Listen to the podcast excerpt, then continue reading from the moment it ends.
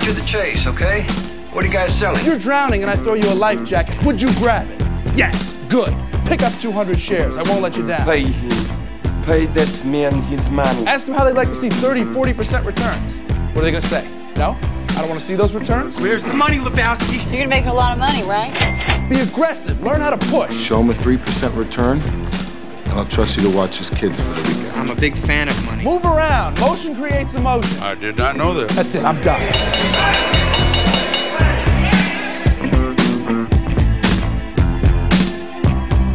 Hello and welcome to Stocks and Jocks time, time out. He's Andrew on the board. Andrew did not give us a traffic report on the way in, so we didn't realize that the Ryan was like shut down, so we had to get off the Kennedy. And 15 red lights later, here we are. I blame Andrew. Kevin, are you with us? I am with you because I don't have to get on the Ryan. Yeah, well, neither did we, but uh, because nobody could get on the Ryan, the Kennedy was jammed through downtown. So what's wrong with the Ryan today? I don't know, something on the bridge, I guess, must be a crack up. So, matter of fact, if you wanted to, is right where they meet, evidently, because what people were doing was getting off on the Eisenhower, getting to the first street, coming back on the Eisenhower, and the ramp from the Ryan to, or the Eisenhower to the Ryan got you far enough south to where you got around whatever the problem was. Okay. Yeah, but, but but problem was we were we were getting jammed up all the way by uh, by uh, Ogden Avenue, so we just got off at Ogden Avenue. I mean, we actually there wasn't any traffic on the city streets, but there's how many bazillion lights, you know? Instead of uh, one minute, it's fifteen. So that's the way the world is.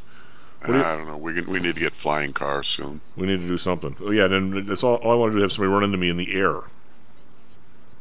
At least on the ground, you can't. You know, I don't have to fall from a height. Just saying. Ah, what the heck? It's What the heck?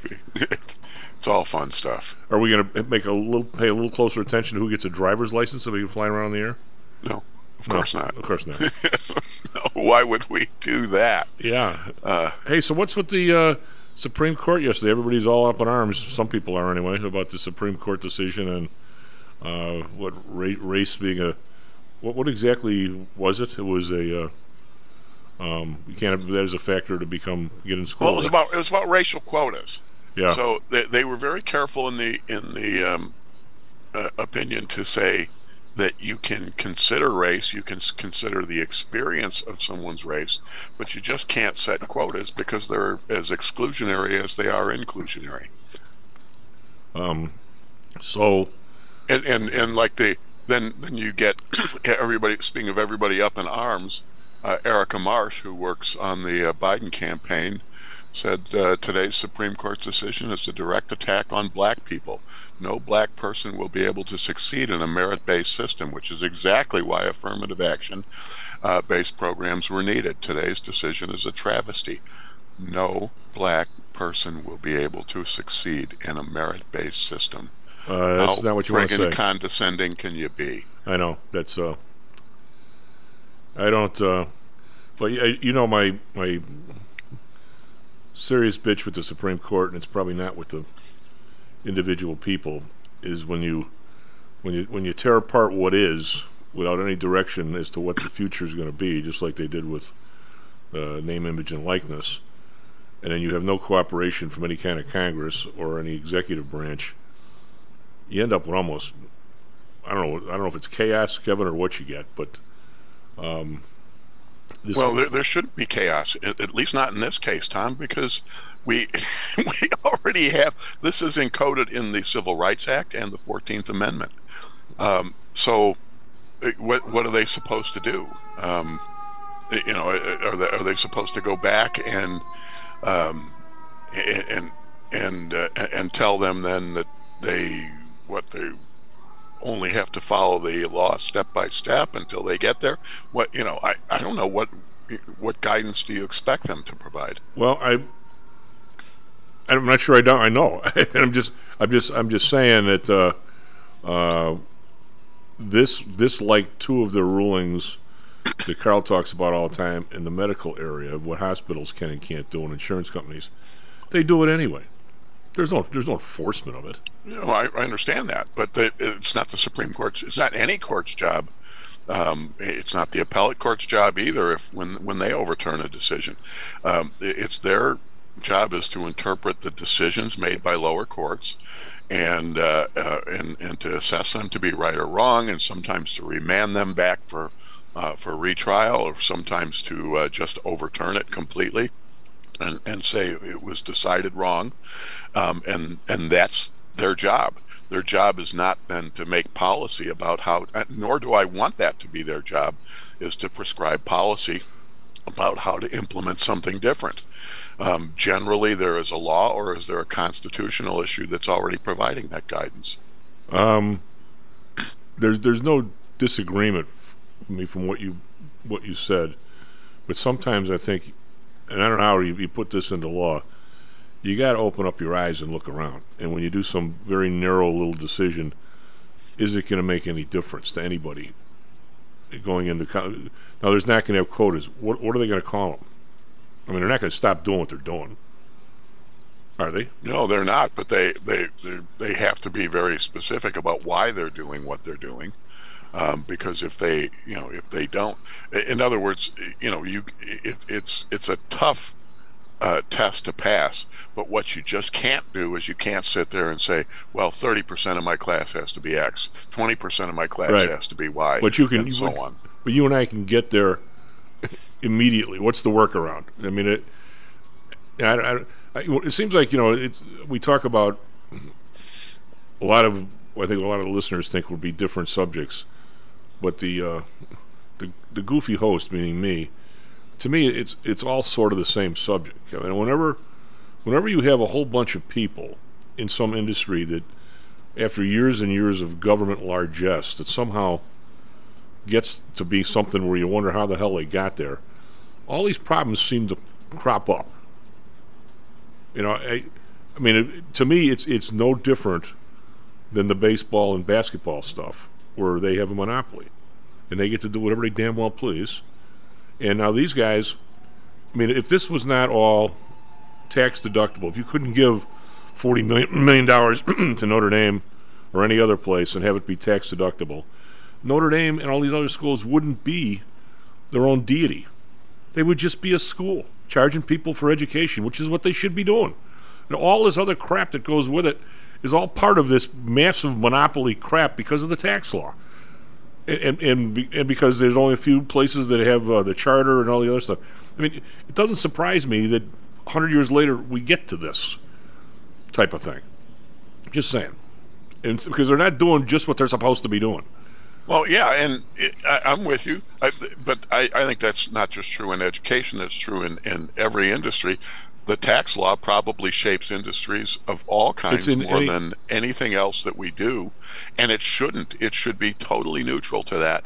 But that would require a simplified tax code, and of course, the complex, the thousands and thousands of pages that are in our tax code now, allow every politician in the world um, to you know to tweak here, uh, trim the edges there, uh, do a little bit, and all of these things are to favor what their agendas are and and who their friends are.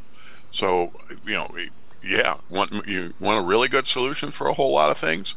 Just go with a simple tax I, uh, I, um, one of the most interesting parts, it's still on YouTube, is a very, actually, uh, almost violent, not almost violent, but very, what's the word, uh, high end argument between me and Dr. J on the same subject.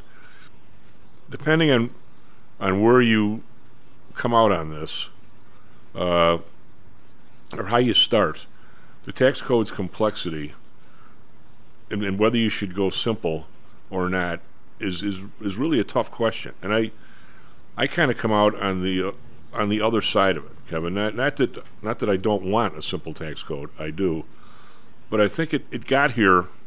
You know, we should spend, let's spend a couple minutes on this because it's actually an interesting debate. Obviously, yeah, but, but before you do, we should probably mention once in a while because some listeners haven't been around for a really long time. Um, that when you say Dr. J, you're not talking about Julius Erving. You're No. talking about John Najarian. Yes. Um, yes. Uh, hold on, maybe Dr. J might have, the, the other Dr. J might have the same argument with me. I think what happens, Kevin, is you, you would say to somebody, okay, uh, you're going to pay 30% of your profits. All right. Now, now that, that sounds okay. It makes sense. And if you would put something on there like they had on the trading floor, that they had all the rules, and then for like rule number 11 was anything else we didn't think of that was against the just and equitable principles of trade, which most people essentially a smell test, for lack of a better term. Um, and we act- that actually was was one of the rules. Any other rule we didn't think of that didn't. Now I don't know if you can get away with that in a tax code, or whether you can get away with that in a, in a, in a U.S. law or a state Pretty law. arbitrary. Yeah. Um, but it's, it's sort of like pornography. I, I mean, I can't define it, but I know when I see it. It's, it's sort of the same principle. But the the idea Hold is on, let me check. Let me check. Let me just check some pornography just to make sure. Yeah, make, make sure you know what that is. it. So the uh, if, if, for instance, I'll give a real simple example, then we'll go to break, and then we can argue more about it. Uh, let's say Stocks and Jocks, say we're making a whole bunch of dough. Okay, we're making a million bucks, and all of a sudden they go, "All right, if you're making a million bucks, you got to pay thirty percent." And I'm sitting there going, "Well, I don't want to write these bleeps three hundred thousand dollar check. Uh, what are we going to do? Well, let's see. Why don't we put uh, we'll, we'll drag Thomas out of retirement. We'll throw Thomas down to Bermuda, and we're going to say, or someplace that's a you know whatever it is, it's a protectorate of God knows who. What we're going to do is every week, Thomas is going to send us a schedule of who the producers are going to be. And oh, by the way, we're going to take the the trademark, which I have, Stocks and Jocks, uh, and we're going to put that down in our this Bermuda branch. Now we're going to pay the Bermuda branch hundred thousand a month for the for the use of of the uh, likeness or of the trademark, and we're going to pay Thomas. God, why we ever would, I don't know. Five grand a week to send in the schedule of the producers. Now, essentially, we're making nothing here, and we're making a million dollars now, and God knows where. Oh, let's make it more fun though. Yeah, Let's allow that that entity to give you a personal loan yeah, or something. uh, yeah. with, with no repayment schedule, so that you get the cash. right. Well, I mean, Which, by the way, which by the way is what Hunter Biden did. Yeah, yeah. I mean, so now all of a sudden you sit there and go, okay, well, we didn't think of this in our simple tax code, and somebody's saying, hey, looks to me like we don't make anything here. You know, so all of a sudden you got to write in there. I, th- I think that what has happened to the tax code, Kevin, and, I will argue with both you and John on this. What's happened to the tax code is an attempt to stop all the little workarounds over the last hundred years. And, and yeah, should we start over with something simpler that, that somehow includes, you know, spanking people that, that do the workarounds? Yeah, I just don't know how to do it. I, mean, I think it got here not because, and you're right, it, it benefits those people that, that are tax attorneys and those kinds of things. But it, I think it got here because, and then you're going to go into somebody who's going to go to the re- uh, internal revenue agent, a guy who worked at a law firm like our former friend Bob, not our former friend, our deceased friend, still our friend. Uh, the uh, and, and say, well, you know, this is really okay, or how about if we do it this way? We, then, you, then you make the deal with the IRS. So now there's case law that says if you if you if you don't get too greedy, you actually can take eighty percent of your dough and put it in God knows where, and all of a sudden you get this big blob of crap where where you sit there and go, that's not right, which is where we are, right? Yeah. So, you know, like anything, before you design it, you have to step back and you have to articulate what your what all of the goals of the code are, and and that could have been, you know, may have been done way back in the beginning, but the the overall design concept of you know, I mean, it, it's like designing a you know a computer system. Um, once once you start tweaking it here and tweaking it there, it it, it the you know, and then start and then and then go do a diagram of what you're looking at. It looks like spaghetti. Um, code, you know, software code looks that way after it's been tweaked long enough. All of these things, and so there is no overriding principle to our tax code anymore. It's just sort of okay, we need to make this next change. We need to make this next change. And every once in a while, you have to stand back and say, like like any other kind of system, you have to stand back and say, okay, what do we really want it to be? What do Well, we want? even, know, even the, what's- the simplest one, for those of you who've taken any accounting whatsoever, simplest one that you learn like the first week or two is how do you determine inventory? And you say, wait a minute, you buy you buy a bunch of TVs, yeah, sell bu- well, let's not use TVs. You buy a bunch of coal and you sell a bunch of coal. What's the problem? Well, okay, but I've got six months worth of coal out in the lot. Um, the price of coal just went up, uh, and I just paid you know, ten dollars a ton and sold it for eleven. Okay, well that's fine, but the the coal at the bottom of the bin is I bought it three bucks. It looks to me like I'm not digging to the bottom. I'm really selling the stuff that I just bought, and I don't really want to pay eight dollars taxes when I just on the stuff I did this week I only made a buck. Right. So you want to do last in, first Yeah. out. And that's what you do for financial reporting. But for tax, you have a completely different cost recovery schedule so that none of it matters. Well, but but you have. I'm going to say that You, some you people don't use the standard depreciation methods for tax. Yeah, you do. Or well, that's well, inventory is a little bit different than depreciation, but still, I mean, Well, no, in, inventory is is, is uh, it's Well- it's held as an asset. Um, it, it's held as an asset, and then when you use it, um, then it's the expense. But um, I, I I I don't think. Yeah, you- may be right. well, but it's it's the the stuff I me- stuff I bought first. I, am getting out over Yeah. my skis. The stuff the, one, so- stuff I bought first, I paid three bucks a ton for. The stuff I bought last week, I paid eleven. Okay, so I can either count the stuff I paid three bucks, which you would think that the, the, the stuff you bought the earliest would be the stuff going out the door since coal is coal, and you say, nah, wait a minute, that's not that's not right. I don't, I don't really want to pay eight bucks, and I only made a dollar this week. So all of a sudden, it, here it is, you know, 2023, and the, the bottom of the, the coal bin is stuff I bought in uh, 1912, and guess what? It's still here. Uh, Yeah, no, and I, yeah. I understand what you're saying on that, and and the you know I get the philosophy behind it, and that's why LIFO even exists uh, in the first place. Point being, though, um, that from a business standpoint, you want to take the highest amount of expense you can for Right. tax purposes, but then for financial accounting, for reporting your profitability to the world, you want you want something lower because you want your profits to look better for the investment markets. Well, I just, you know, I don't know what. I guess what I'm saying, Kevin, is we're going to break here, but you know, when you recall uh, when when Notre Dame did not go to any bowl games since the Rose Bowl in what 1920 something, uh, and they decided to go to a bowl game in 19. We were, we were uh, Early '70s, I was still in high school. Yeah, I didn't, I didn't go to the first game down in Texas. I did go to the second game where Joe Theismann was a senior. The first game, I think they lost, right? Mm-hmm. Second game, I went. To, we drove. I drove down. I was a freshman. I can't believe my stepfather gave me the car. Four of us idiots to drive down to Dallas, but we did. Uh, we went down and we watched it. Well, the the, the reason why the Irish were allowed, or, or internally, the game they had was that they were going to make the then then incredible amount of money of like two hundred seventy five thousand bucks. So you can even imagine that as your profit for a bowl game today? Uh, and they were going to put that into minority scholarships, and that's how everybody said, okay, we should go to a bowl because their big deal always was football season was long enough. These kids are students. Last thing we want to do is for the last month of the year we have people practicing in another game and all this crap when they're supposed to be studying during finals and all this. I mean, we're more of an educational institution than a football factory. Back when people actually believed that. Uh, and that's what happens. Now, I don't trust them to still have that 275 grand sitting in a, an investment account somewhere, spitting out minority scholarships, but maybe they did. Now, what do you, what do you do with that money? Now, are we talking about we can only give scholarships to minorities that qualify without a quota system, or now are we saying that you can't have scholarships directed only towards minorities, or what I think about it's that. what? I think it's that.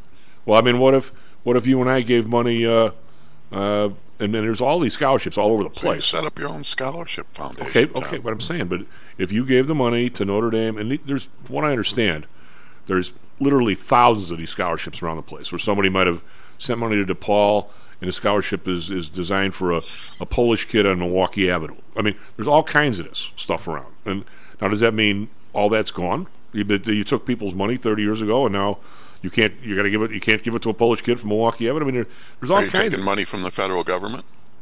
well, I'm, I'm just saying. What, what? That's my point. What? What is? What does it all mean? Does all that go by the boards, or is it simple?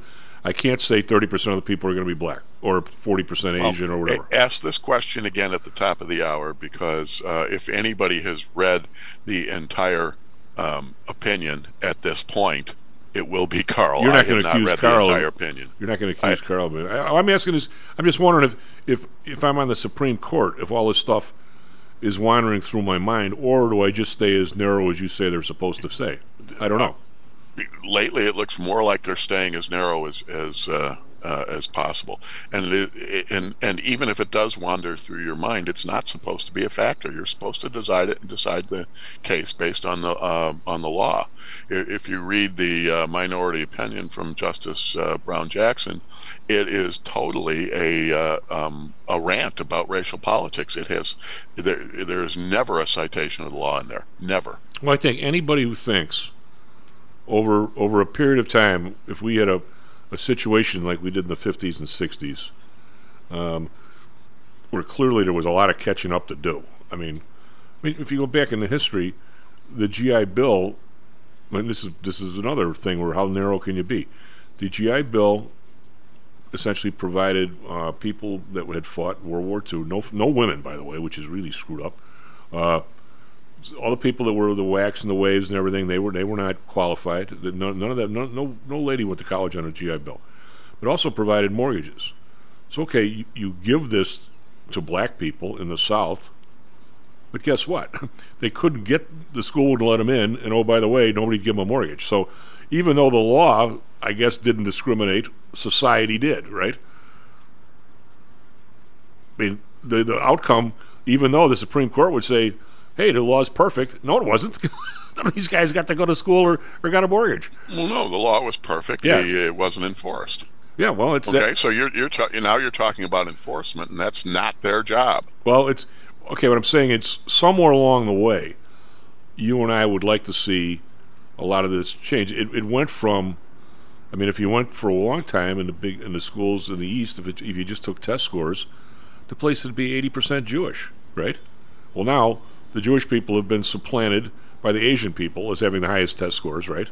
I mean, people like us, we're, we're, no- we're nowhere near the top. Yeah, as a group. So now all of a sudden- you know, how would- how would you like to be the uh, the Asian person who doesn't do well in school? Boy, are you a uh, standout then? Oh, God, yeah, Let's let's let's just let go of all of this stuff and evaluate people based on who they are. I would agree with Um, that. But and, boy, and, it's and, and I'm all in. But what you're really arguing when you're saying that they should consider all of this kind of stuff is you're arguing for an activist court, and I'm arguing against it. what it, what- it's. I'm just saying that when you when you when you do something so narrow, you you leave more questions than you than you solve. Is all I'm saying. It- the next lawsuit. Uh, next, next lawsuit, 20 years. Just how long is the baseball exemption stuck in there? Because they, they weren't an interstate commerce. Now that was wrong. That, that was that wasn't that wasn't right 80 years ago. It sure as hell isn't right now. Yeah. SP Okay, futures up with you. 15. SP futures up 70. Be right back. How much confidence do you have that your investments will make you wealthy? Do you truly know the odds? Welcome to Luckbox, the control freak's guide to life, money, and probability. Luckbox shows you how to gauge the likelihood of success before you commit to an investment or any other decision. And Luckbox is free for one year at luckboxmagazine.com/jocks. Each new issue dives deep into the current investing climate, separates the signal from the noise with relevant trade ideas, and equips you with cutting-edge tactics you don't already know. Luckbox is the essential magazine for proactive investors who are hell bent on pursuing life, luxury, and happiness through sports, fitness, travel, food, spirits, music, and a whole lot more. Smart investors don't bet on possibilities, they play the probabilities. Luckbox is $7.99 on newsstands, but you can subscribe for 10 free digital issues at luckboxmagazine.com slash jocks. Don't rely on luck. Get Luckbox at luckboxmagazine.com/jocks. Is your business being challenged by the complexities surrounding healthcare reform or other matters related to human resources management? If so, then Cognos HR can help.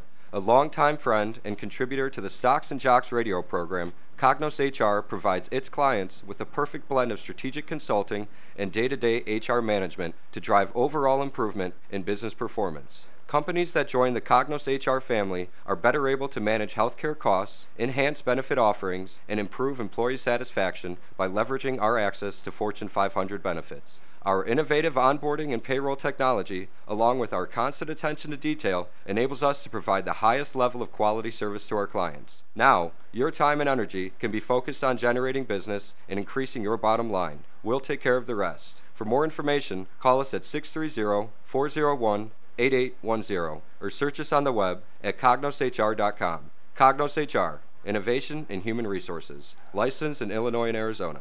Hello, this is Tom Howell, the Chief. Confused about investing these days? I suspect you are not alone. Investing was never easy, although at times it may have seemed so. I think one reason behind the current concern, although maybe not explained as such, is how the fluctuation in the American dollar and the associated politics is affecting your investments and your wealth. It may not be enough to make some money in your investments. You may need now to make enough to exceed the amount that your leadership is depreciating the value of the dollars you've worked your whole life to accumulate. That same leadership has seen fit to maneuver risk free interest rates to near zero. Providing positive risk averse returns in a zero interest and declining real wealth environment is by far the toughest assignment I've ever had in my years as a money manager. I'm sure that a lot of you have heard that one way to possibly deal with this problem is to invest in so called hard currencies like silver and gold. The idea being that they will retain their relative value in the face of devaluation of paper currencies like the dollar. To be honest, I have never been a gold bug. I've always had faith that having enough dollars and a good investment strategy was good enough. Now I'm not so sure. But I do know that if I did invest in gold or silver, I'd want to do it in the same manner as we do with PTI for investments in the market, with defined risk. If you feel the need to invest in gold or silver, we can do it using the same strategies that we use for our protected index program.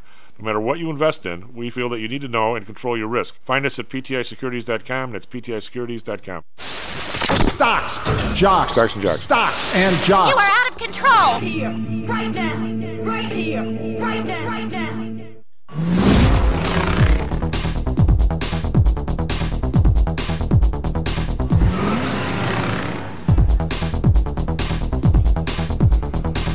Back Stocks and Jocks. Time from on the board. SP futures up 15.75. Nas- Nasdaq futures up 71.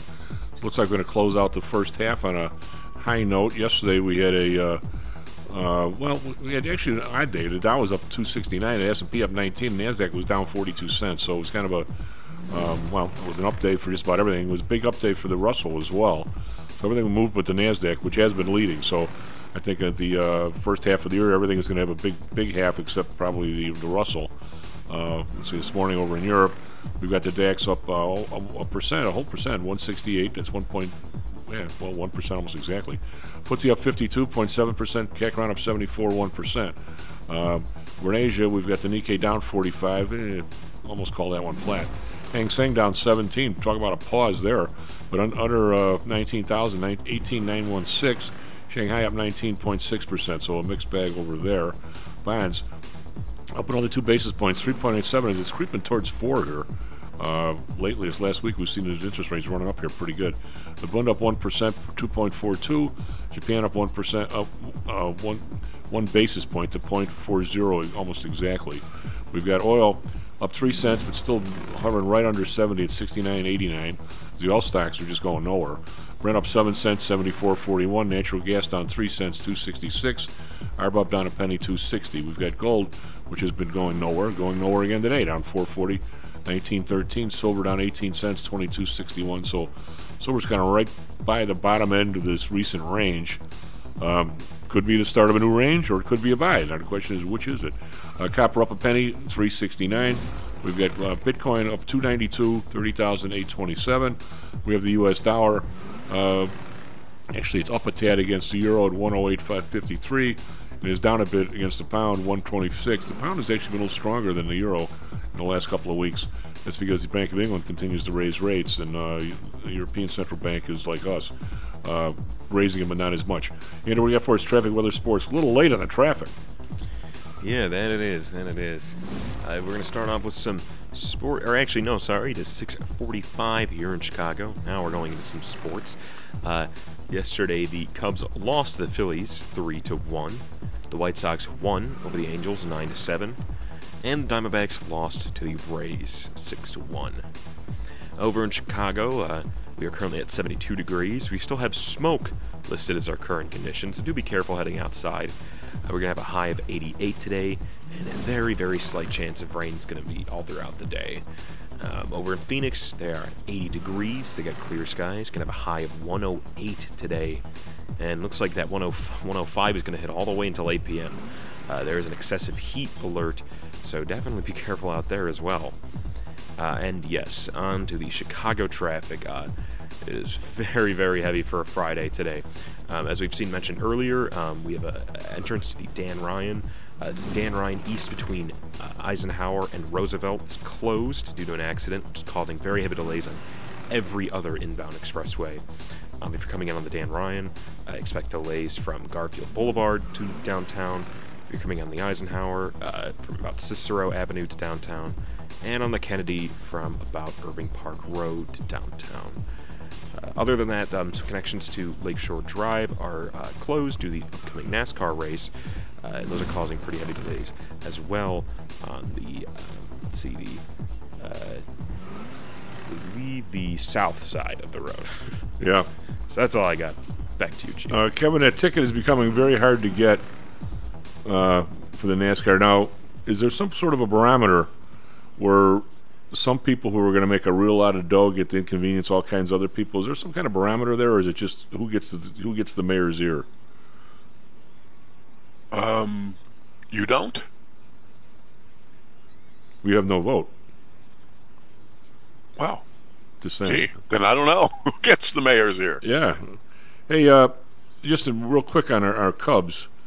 I'm I'm sort of curious. I mean, I I'm, I'm, I was- I'm curious about everything, but uh, first of all, I'm curious as to how people who are high-end athletes that uh, have all these strength coaches and all the stuff that people didn't used to have when they played every day. Now, nobody plays every day. I mean, the, the Cubs come out of a a London trip where there's three days off on fi- out of five, and they come back here and they're resting their starters. What, what, what is wrong with this picture? What am I missing? And how do you? I don't know who rested. Well, Suzuki didn't play, um, and Happ didn't play the other night. I mean, then all of a sudden you have a. now you, how do you not when you have a five-person rotation? The reason why one guy's a number one and one guy's a number five is because the five guy's not as good, right? Mm-hmm. When you have all these days off, shouldn't you make sure that your one and two and three guys stay on their schedule and the other guys are just bleep out of luck? I mean, Well, they- actually, they did that. Okay, but I, the first Um, two guys. Stroman pitched um, at the end of the Pirates series and then pitched in the uh, next series against St. Louis because they had the days off. All right, but now coming back They- here, I'm seeing guys. I'm like, who are these two guys? I mean, that pitched the first two nights. I mean, it, Well, yeah, you can't let people rot. I think, you know, Tom. I think that's part of it. So, you know, when when you're saying resting some of the players, sometimes it's getting, you know, getting playing time for the others because you have to keep them engaged and you have to keep them sharp too. I, I think you know managing a uh, managing a 26 man roster is a, that's a pretty decent challenge. Actually. well, sure it is. But I, I, you know, at some point, the reason why your people are starters are because they're better. Yeah, so they play most of the games. Now they have a, an interesting question with this kid Morel, who's uh, a, a real talent, uh, and he seems like a one hell of a nice kid. Um, I don't see how, as much as you'd like to have the guy hitting home runs up here, he cost him the game in right field the other night. Uh, why why don't we why don't we pick a position and send the guy to AAA and he plays every friggin' day for the end of the year and learns the position? Kid's too Well, good of an athlete they- to be a DH. Yeah, they they've been trying to figure out what to do with him, and uh, and I won't be surprised if they make him into a third baseman. Um, he's he's played some infield for them before, but the interviews that I have read um, this season is. Uh, we don't want to do that on the fly. We're going when we're going to get to the end of the season. We're going to put him in a position. He's going to work on that in the fall and the winter, and uh, and into the spring. And that's that's how they're going to get him set on a position um, because a lot of that, a lot of what they choose to do with him is going to depend on how some of their other prospects are doing. So they're not going to make him an outfielder when he's already having a hard enough time cracking the lineup in the outfield, and they're going, and two of their best prospect, prospects are outfielders. Um, so you know, uh, so is you know where are you going to make the investment? But his You ceiling know, is- look the Cubs. The Cubs are about. I, I would put them two thirds of the way in, into rebuilding the team, and so sometimes things are going to look funky as they try and figure out what those last parts are supposed to be. I, you know, I, I don't have any criticism about how they're handling personnel over the course of this season. Now, you may not like them tanking a couple of years ago. You may not, you know, you may not think that the direction is right. Fine, that's a that's a different subject. But as far as how they're handling the pieces this season, I actually think Ross is doing a pretty good job. I, it. I, I, uh, my my bitch has always been.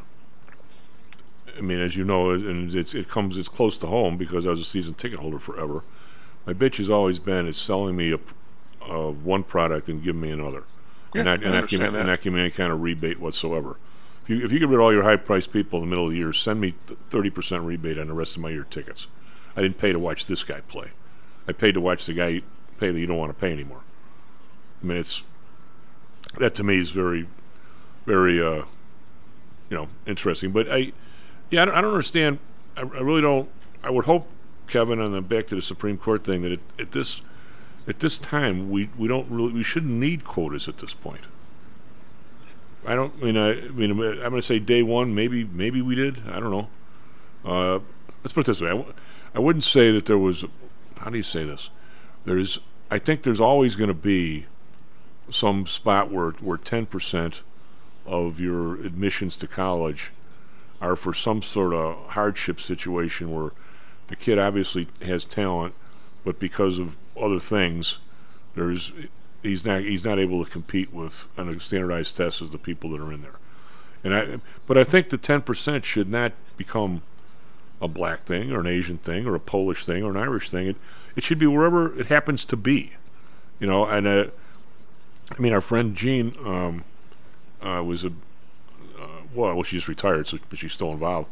Was the head of uh, admissions for the uh, Michigan Engineering Department for a long time, a long, long time. And she put together a program in, in central Detroit where kids in inner city schools got into these engineering programs and contests and engineering and, and they had programs for these kids to actually learn a little more. And while they were at these things they had stuff like giving people a bag of parts and having having uh, uh, robots throw frisbees and these kids could do it in like three weeks. We we're talking about kids with amazing talent now i don't really have a problem uh, to have some sort of a 10%, 5%, 15, pick a number. I mean, I'm not smart enough to pick the number of some sort of uh, hardship kind of cases for people who came there through a different direction. It could be somebody from overseas that doesn't doesn't was not going to get an 800 on the SAT language. It could be anything.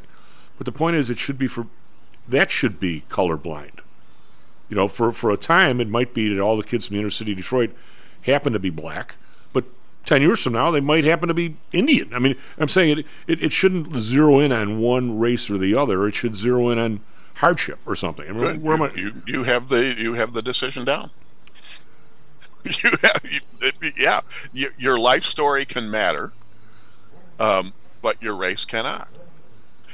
Because every time that you include somebody because of race, you exclude somebody because of race, and we and the law does not allow for that no matter no matter which group is being excluded we did not write the civil rights act just for any one racial group any more than the 14th amendment deals with one any one race, racial group so yeah you you got the decision down cool no more discussion no nothing needed So I would be on the We side got of it. I would be on that side. Actually, I probably Yeah, would be on that apparently side. you are. Well, I, I, I would be. I, I think. I think you got to. You always got to be in a position to be able to give those people that have have for whatever reason come on hard times a break at some level. The idea being is a few years from now we won't have to do that. It'll be somebody else we have to do it. to. that, yeah, that's you don't you don't have to just look at the GPA and the SAT okay. okay you're not limited to that and the and the uh, the decision was pretty specific about that Well, I, then maybe I, I agree with it. I don't. I don't see how it's all that. You know, I don't. I don't. Well, whatever. I don't. I don't, I don't agree with the other side. I think this one kind of makes some sense, but uh, I think it makes a lot of sense. Now, now, if it starts getting down to you and I can't give a scholarship for an Irish kid or a Polish kid or a kid from the moon, I don't know about that. I mean, I suppose we should still be able to do that. oh hey first one from the moon who comes in is going to my school for free Um, yeah, you know, maybe Mars. There's a there's a few people. One, one of my buddies from Notre Dame is absolutely convinced that there's a a big settlement on the side of the moon we can't see, and that the astronauts are sworn to secrecy that have seen them flying around up there. oh yeah because everybody will keep that secret Yeah. but the, anyway, strange stuff. So, what do you make of uh, um, the market here? What do you think of the Fed? What do you think of uh, the idea that uh, the Bidenomics speech the other day, where uh, we're going to constantly? I guess my question is, what kind Somehow, of? I think I think the president is going to choke on that term. Uh, I- although Yeah. I, I I'm still not believing that he's actually going to be the uh, candidate. So I, I mean, I, boy, oh boy, if he, if he and, if he and Trump are the candidates again, so we've had in the last five candidate, last three elections out of six times, it's these guys, what, three, t- five times and Hillary once. This is the best we can do. if if, uh, yeah, if if Republican voters put Trump up, if they actually go ahead and they choose the only guy who could lose to Biden, he might not lose to Biden. He can, he can beat Biden too because Biden's so, so very beatable. But if they choose the only guy who could lose to him, what a bunch of idiots they are. I think a- an awful lot of people. This is just one man's opinion. Whether you whether you like him, don't like him, a lot of people would rather choose not in policy necessarily. Would rather choose the the Biden administration in terms of just everyday craziness than we had to put up with with Trump. Well, yeah, and that that's that's why he could lose because he's certainly not. You know, forget policy for the minute. Whether Yeah. you, even if you don't like Trump's policies, uh, you know, there aren't a lot of people out there madly in love with Biden's. No, I'm not either. Uh, with the Biden administration, so you know, yeah, if you know, if it were like just about any um, uh, election and where it's the economy stupid, um, you know, it's it, it, is, and you know, so but but Trump is, uh, you know, so many people find Trump offensive, and I know there's people who love him, and I know there's people who who just look at it from uh, the grievance standpoint and think he's been unfairly treated, going back to the whole uh, Russia hoax and uh, and everything else that was involved with that, and uh, you know, so I, I get all of those loyalties, but my goodness, if you like his policies, you can get a whole lot of his policies from other people, and not have the daily drama uh, that you had in the Trump administration.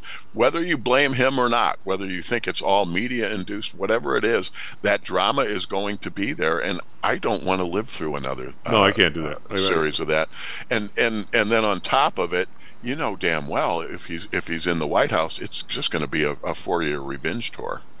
Well, I, I think I think the the man is he's become a caricature of himself. I'm not a no psychologist, but but I there's I have people very close to me that are convinced he's the world's greatest American ever lived. I mean, he's yeah, he, I mean, Well, he's I, I I get it. I I, I don't- I don't see how you- people feel that way, but uh, but I don't. every, and every single truth that comes out about the guy that's bad, just as another person picking on him, to the point where you really got to wonder if if this person was a mother or father and their kid had killed five people. Was it always the, was it always the fault of the people who were dead? I mean, at some point you got to say, okay, he's, he's I like the guy. Whatever I do this, and he tried, he did something, and he has some good thoughts. And by the way, he knows being on the other side of paying off politicians. He knows where all the, the some of the skeletons are buried. I mean, I, I get all that, and I really do respect him for that. I just don't want him as president. There's a lot of people I don't want as president that that, that have some talent, right? Well, and and you know, I yeah, I, I, I'm not like no. I, I will tell you that if it's if it's vote for um, him or vote for Biden, that's a really tough call for me. uh, I, I'd be I'm Um, you know, going because, whoever, whoever's going to be uh, the if uh, it's if it's Biden, uh, do I want uh, you know uh, four more years of this? No, I really don't. No, I don't either. But I mean, my my opinion, and I've read too much for this. My opinion of, of who should be in that office, and I haven't seen anybody in there of this talent probably a really long time. Uh, you're putting somebody in there, as, and I've learned this from my mother. She goes, you, you don't put somebody in as a CEO uh, because you need them to run the place every day. They don't do anything every day. You need them in there for the one crisis that happens that nobody else has an answer for, and you're paying that person to be that much different than everybody else that he can come up with the right answer. Yeah, you're talking about leadership. And and she says every one of these companies I see on TV, all of a sudden they get in trouble, and the guy didn't paying us money all these years. Just like our, our Center of Disease Control, they're they're sitting there for 50 years waiting for the next pandemic, and they blew it.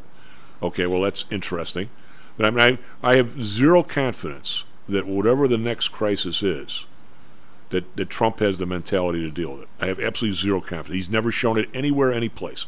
Now that doesn't mean that that Biden uh, has it, but I think Biden is probably more likely to seek out the people who might know. Where but Trump pisses everybody off to the point where he won't even do that. That that that's my. If I had to And choose you don't between like his fine pandemic performance that he's trying to weasel out of now. uh, which one, Trump? Oh, Trump. Trump, yeah. Well, Oh, yeah. you know, Biden's is Same thing. is, is Same at way. least as bad, if Yeah. not worse.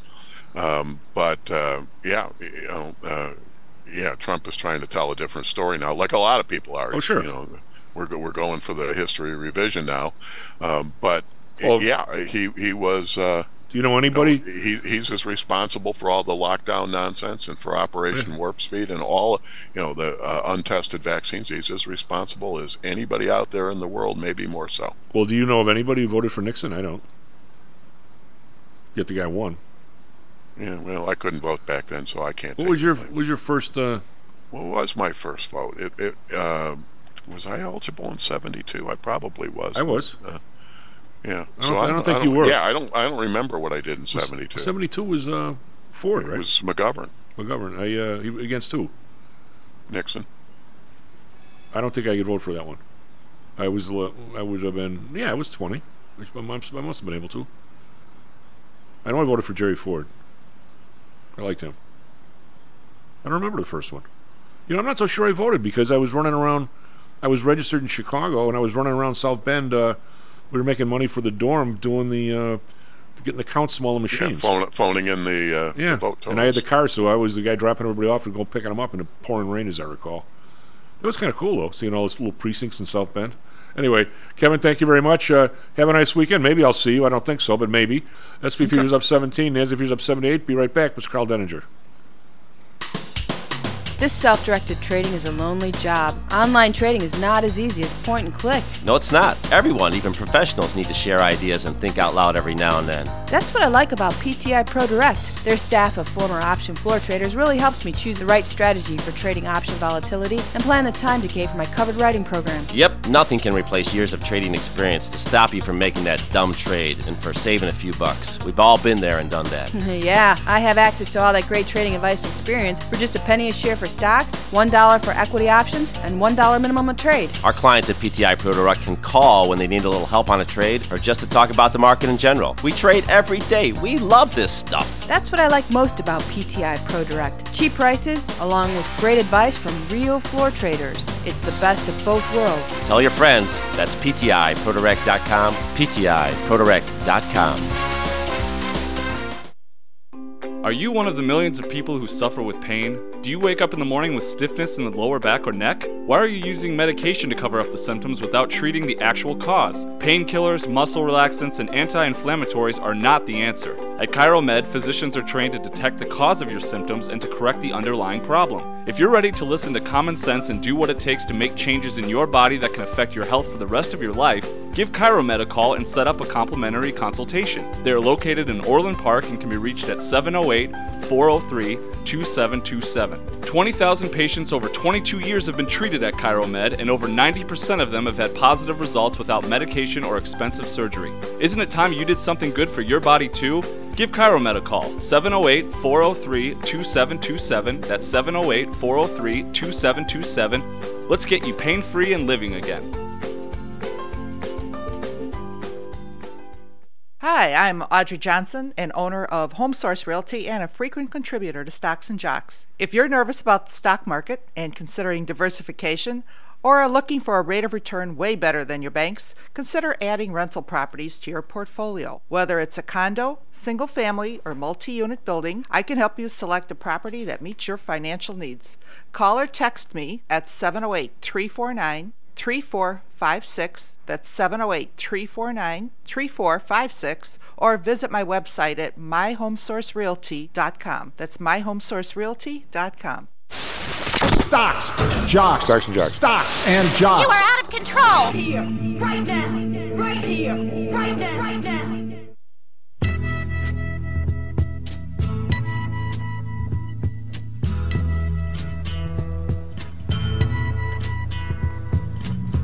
There's something happening here.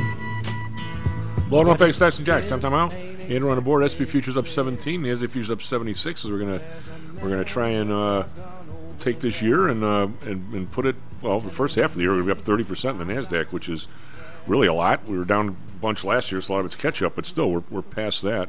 Uh, do we have Professor Karl? Oh, you do. How are you, bud? Boy, all kinds of stuff happening. Just saying. Uh, you know, that opinion, the ink wasn't even dry on the release on uh, Students for Fair Admission. Um, 2011.99 is the the number. Uh, before both the ACLU and Harvard came out and said they were going to ignore it. Yeah.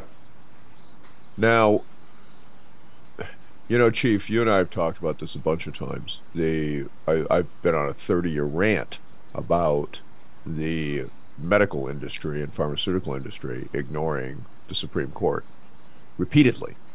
They do it every single day. Uh, the entire federal budget problem is a result of that. That's why it's there. We would not have the inflation that we have today, nor would we have had the inflation that was caused by Trump's and Biden's policies during the pandemic, had that not been the case.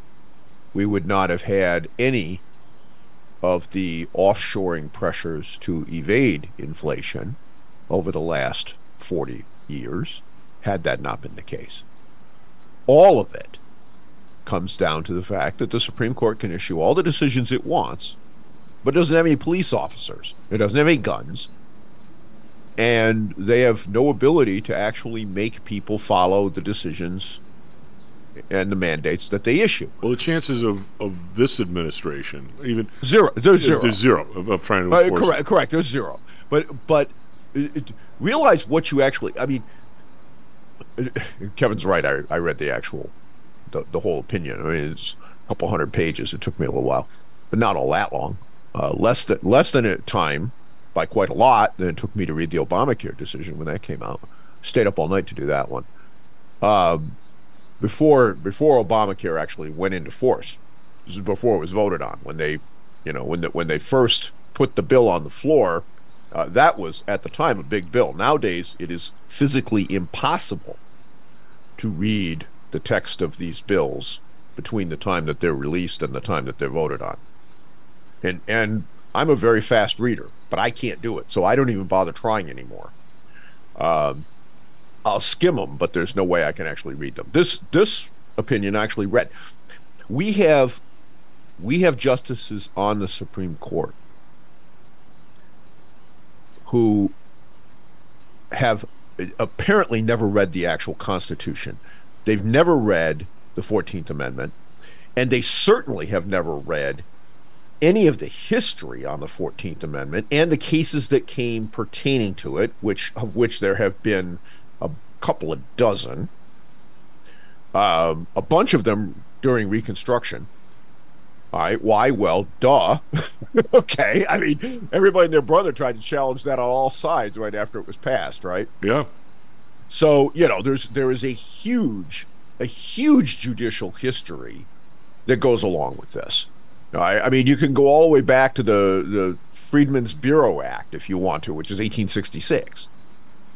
All right, um, and so there's, uh, you know, and and yet you have, you have a justice of the Supreme Court who has ignored the fact that all the way back to 1866 the the act itself, the Freedmen's Act, applied to all freedmen and refugees, by the way, which is formally race neutral.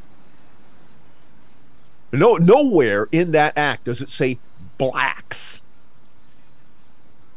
No, no, and, and it shouldn't. Well, but but it doesn't. Okay, and yet you have a justice of the Supreme Court who only has her seat because she's black.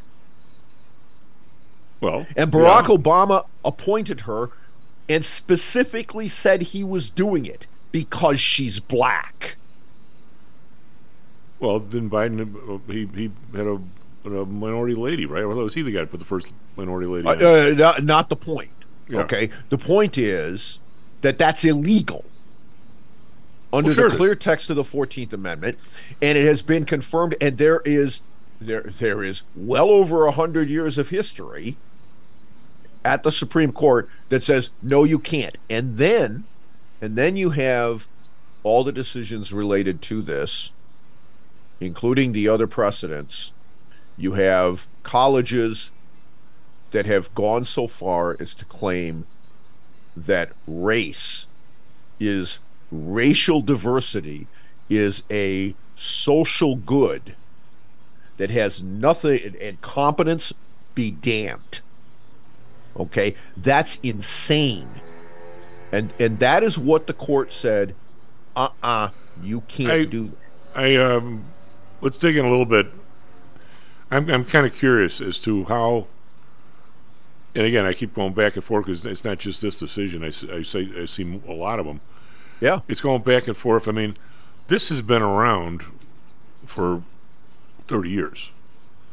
I, I'm I'm curious as to why, whose job is it? Okay, how did this lawsuit finally make it up here? If this is if this has been wrong from day one, it's been wrong for fifty years. Chief, it is the problem we have generally in this country, and it is not limited to this decision, nor nor by the way, um, Groff Groff de Joy came out yesterday too, which is really interesting as well. Um, but this, how do we how do we solve these problems? in this country that are clearly rooted in a refusal to follow the Constitution of the United States. It's it's not somebody's mistaken belief as to what the Constitution requires. It is a flat out refusal to follow the Constitution that is leading to these out these these cases being brought in the first place. Well, that's what I'm. That's what I'm totally befuddled on, and I'm having. I'm so befuddled on it that I have a. I'm having problems even asking the question. To be perfectly blunt, I I don't get. It, it goes back to my my baseball issue. Does anybody think, any moron walking around, think that baseball is not interstate commerce? Now, Well, now someday, but- uh, somewhere, somebody's going to get aggrieved in a minor league system, and he's going to sue, and it's going to make it to the Supreme Court 50 years after I'm in the grave. What kind of law is that? That it takes 100 years to. Re- this thing, I mean, whose, whose job is it other than the Supreme Court? The, the executive branch or the legislative branch to say 20 years ago, hey guys, it's one thing to have hardship or to have this, that, and the other thing. It's quite another to have an absolute another an absolute quota. I mean, you're out of your mind. I mean, it it, it is so obvious that I can't. I mean, the term quota in, in, under any auspices, I don't want. You have to have you know 50 percent Catholic guys from the South Side that are white. I don't want that quota either. I don't want any quota. I mean, Well, but, but everybody yeah. should know that. I mean, I, how is it? How did how did it, how does it get to this point? Only because a couple of people decided they wanted to sue, take the money to get and spent the money to do it, and it gets here. How, does how do you have to walk by the executive and legislative branch? Plus, there's no way on earth that that Biden or anybody is going to support this. But I, I get back to as I mentioned earlier, not very articulately. Every single time we see some sort of an issue, or I come up with an issue of the NBA, the Major League Baseball, universities, every single time, and the one that you articulately talk about all the time is the medical community. Every single time, they're essentially some quasi piece of crap, a government monopoly, and they become gods unto themselves, only because they're not part of the competitive process. And every time that happens, you end up with these monolithic, God knows what they are, and and and that's that seems to be the root of all the problems, in my opinion. It's economic. Harvard shouldn't be that friggin' big. The, the, the Unabomber shouldn't have gone to jail with 100 life sentences without those guys having some problem from giving the guy LSD or whatever they did to him. You Right? know, it's it's the, the thing that I that I keep coming back to, and, and at the bottom the bottom line is this: we we as a people are the ones who ultimately must cause enforcement to occur. And it and if the government will not do it, then how we get there no longer matters. They're the ones that set that standard, not us. Okay, if the Supreme Court, you know, 1979 and then again in the early 1980s, twice the medical system tried to argue that McCarran Ferguson, which is a law that that is the reason that you can have an insurance rate, you can have the well the Clue database for one thing, which has records of every single property insurance claim that you filed within the last seven years.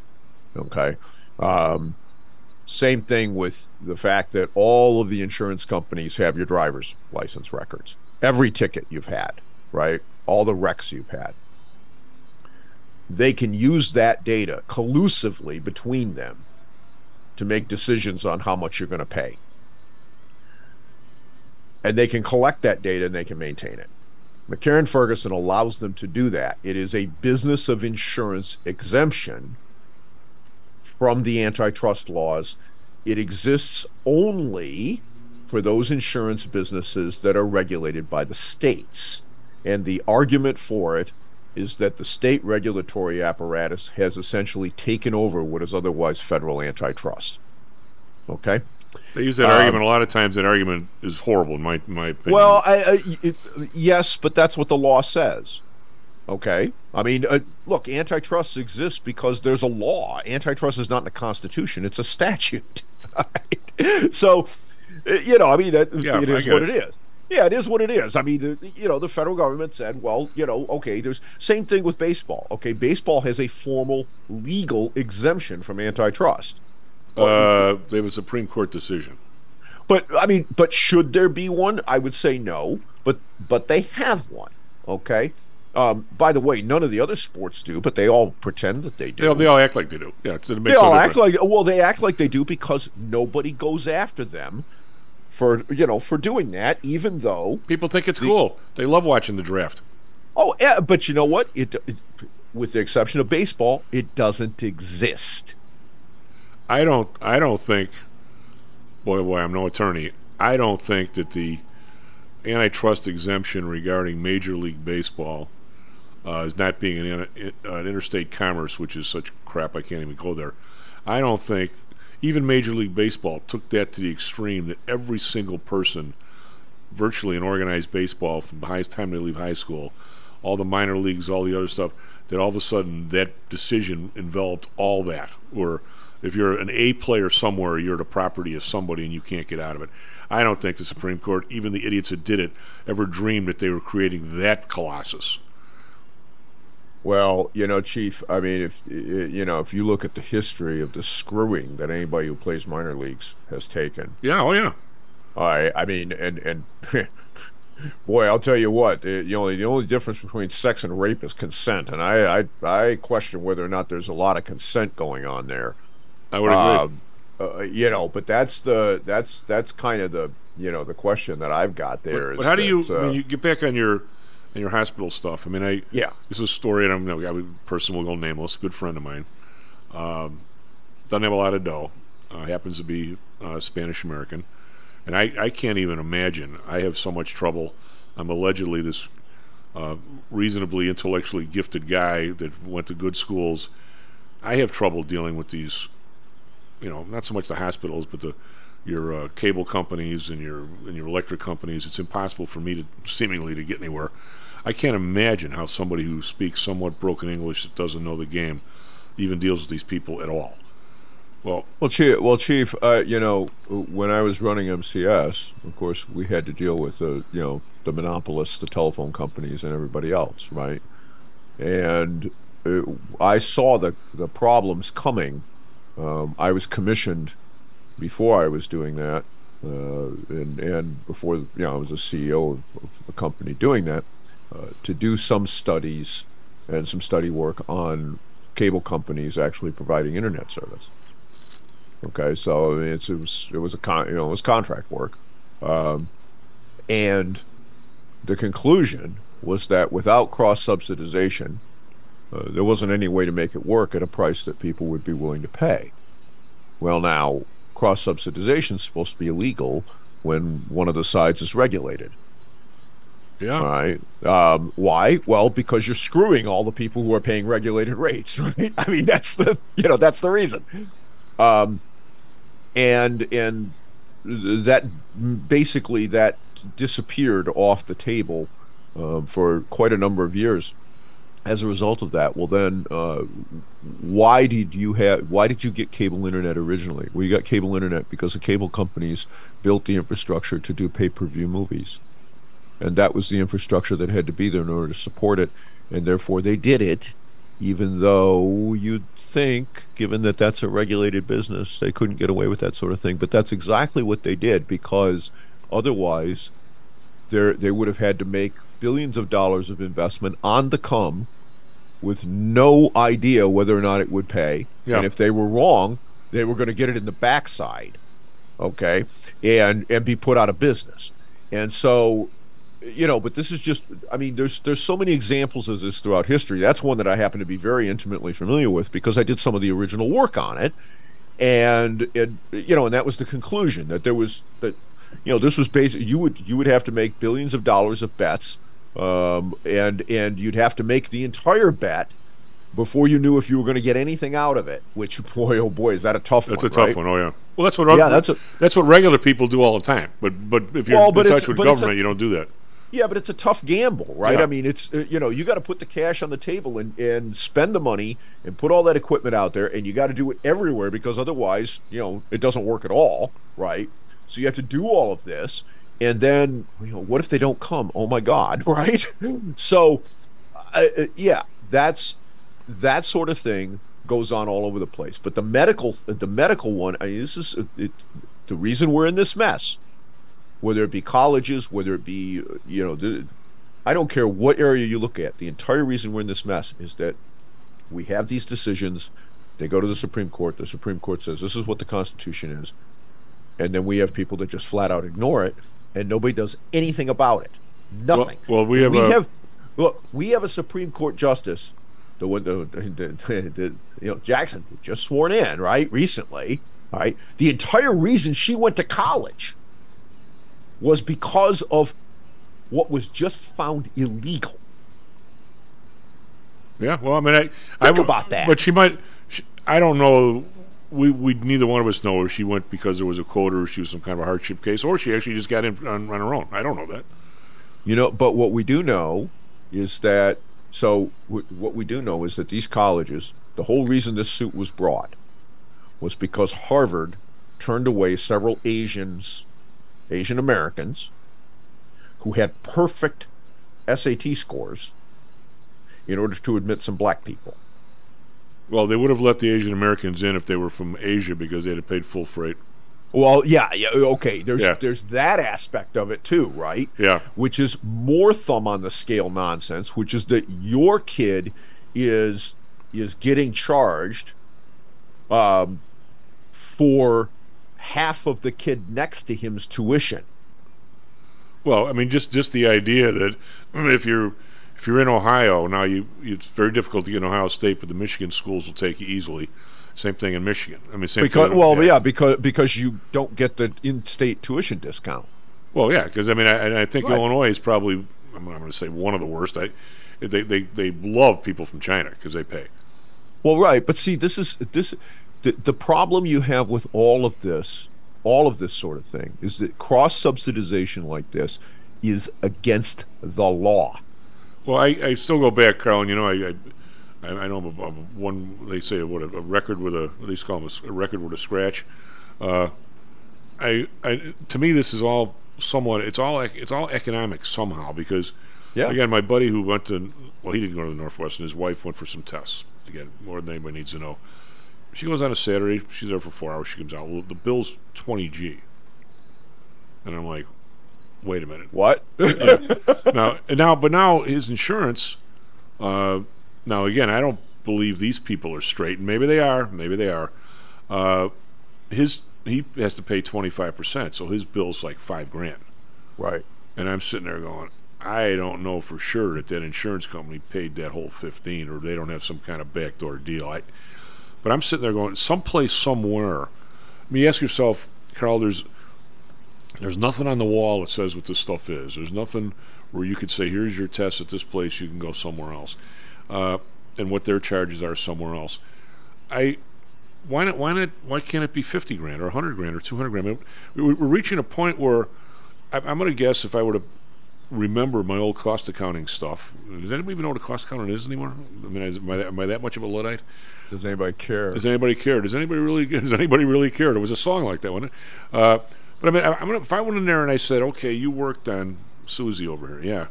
How long did you work on her? Mm, half hour. By the way, what do you make an hour? Oh, right, thirty bucks. Okay, that's that's fifteen. You know, that machine, how much did it cost you guys? Well, it cost us, you know, three hundred thousand bucks. Okay, well that's cool. How many of these do you do per day? Uh, Ten. What's your depreciation? I could probably, I could probably, if I put on my old hat and remembered some of this stuff and dragged one of my old buddies from Pullman who knew better than me with me, I'm going to say that her day in the Northwestern actually cost that place. I'm going to be liberal and say two grand. Probably not even that. Now, what kind of overhead rate are we running? Ten to one? Does anyone even know what an overhead rate is?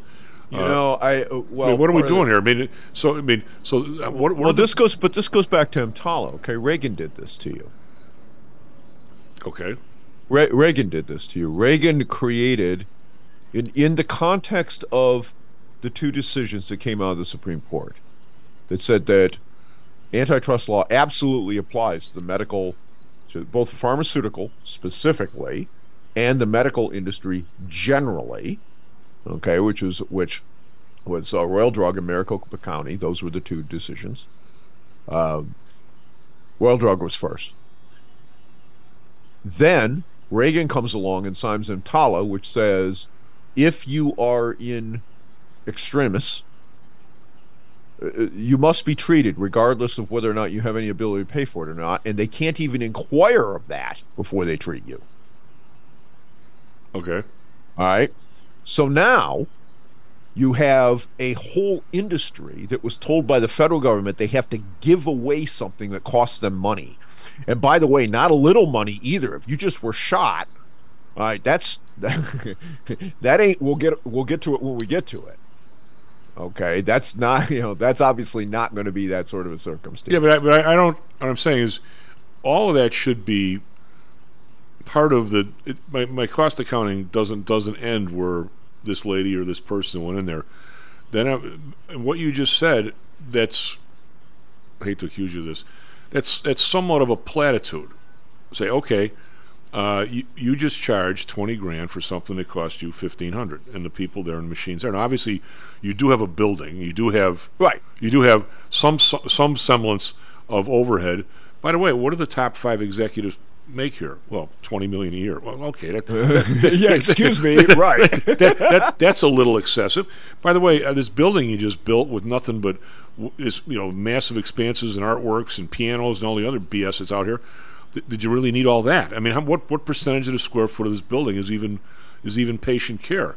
Well, 20 percent. I mean, as you go down the list here, and then then I might ask the question. Okay, last night you had a treat uh, five gunshot people. By the way, gunshot people are people come in like that. They're actually, if they're under 18, they're automatically covered by Medicaid. Correct. I, I have a friend that really knows all this. I should have him around here one of these days. So it's not like they're getting nothing for these people. They are. So okay, that cost you. You charged. I actually, uh, God, I don't have the piece of paper, Karl. I don't. Know if, I don't know if I sent it to you years and years ago. They had a, a thing here in Chicago about what does it cost for a gunshot victim in county hospital, and it was like the first hour was twenty grand. And I'm Yeah, that yeah, that I believe. but I'm saying, but I'm saying, under whose you go in there, the blood test is two grand, the X-rays Right. two grand. Wait a minute, the, the the people in there, this this attending doctor, two grand. The guy's getting paid three hundred hours a night. Don't charge Right. two. I mean, I mean, I'm saying there's a difference between. Yes, is is there a cost to society of a gunshot victim in county hospital? Yeah, but it's not twenty grand for the first two hours. The people are already there, and the machine was Right. already there, right? I mean, you know what I'm saying? I, But the, but this is but this is the kind of cost shifting. This is the same thing that that you know that I was just talking about with the cable companies. Yeah. Okay, it's the same thing, and and it's in every industry in America, and nowhere is it worse than in the medical and pharmaceutical industries. All right, you take a look at, I mean, you know, you look at this this now we've got this new jab that is being tested and, and has been submitted for approval for RSV. It's not a vaccine. It's a prophylaxis. It's basically the same sort of thing that that the stuff for COVID ended up being, even though that's not what we were told, in that the protection, such as it is, doesn't last very long and isn't perfect, and it doesn't actually stop you from getting it. It just it lessens the severity. Okay? Problem. There were more deaths over the next 12 months in the kids who got the live shot than the ones who got the placebo from all causes. Now, the entire reason, now, that doesn't mean that the, that the shot caused it, But the entire reason, it, it do, however, it does mean one of two things: either the shock caused it, or your study sucks. Yeah.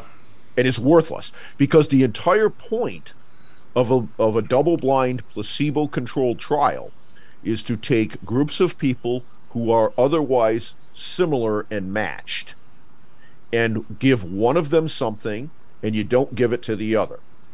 And if you end up with disparate outcomes that are that are bad, okay, in the people who got it, either the thing you gave them caused it or your study design is defective.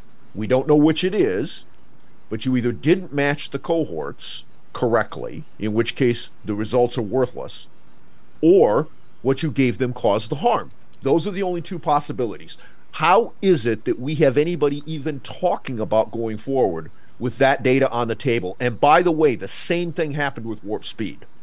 Yeah, well, they, I mean, we got to go to break here, Karl. But it, yeah, it, it, the, the people. That's what I'm saying.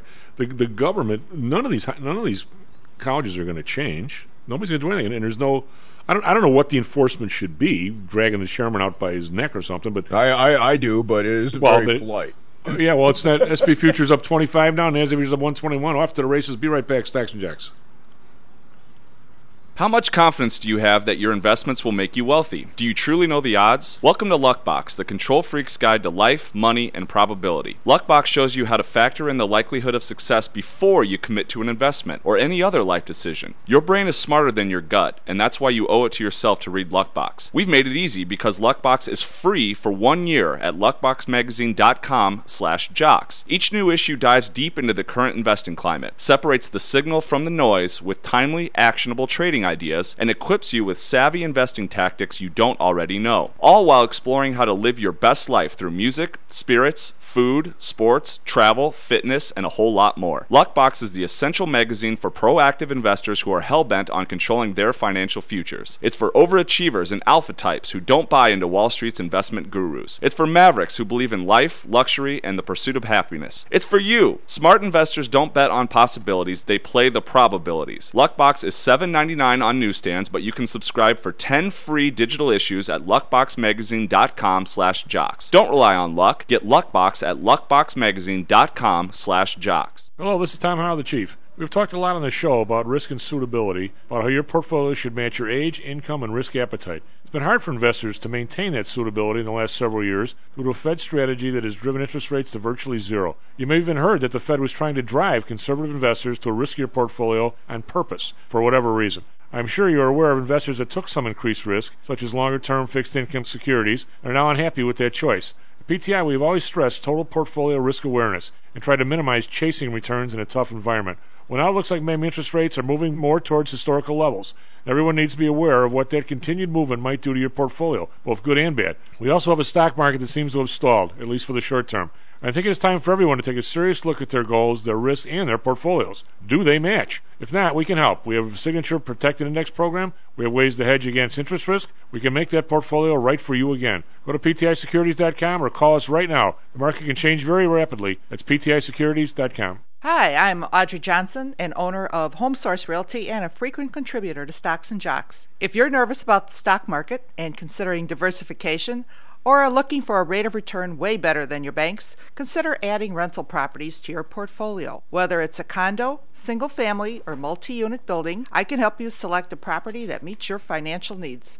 Call or text me at 708 349 3456. That's 708 349 3456. Or visit my website at myhomesourcerealty.com. That's myhomesourcerealty.com. Stocks, jocks, Stocks and jocks. stocks and jocks. You are out of control. Here, right now, right here, right now, right now.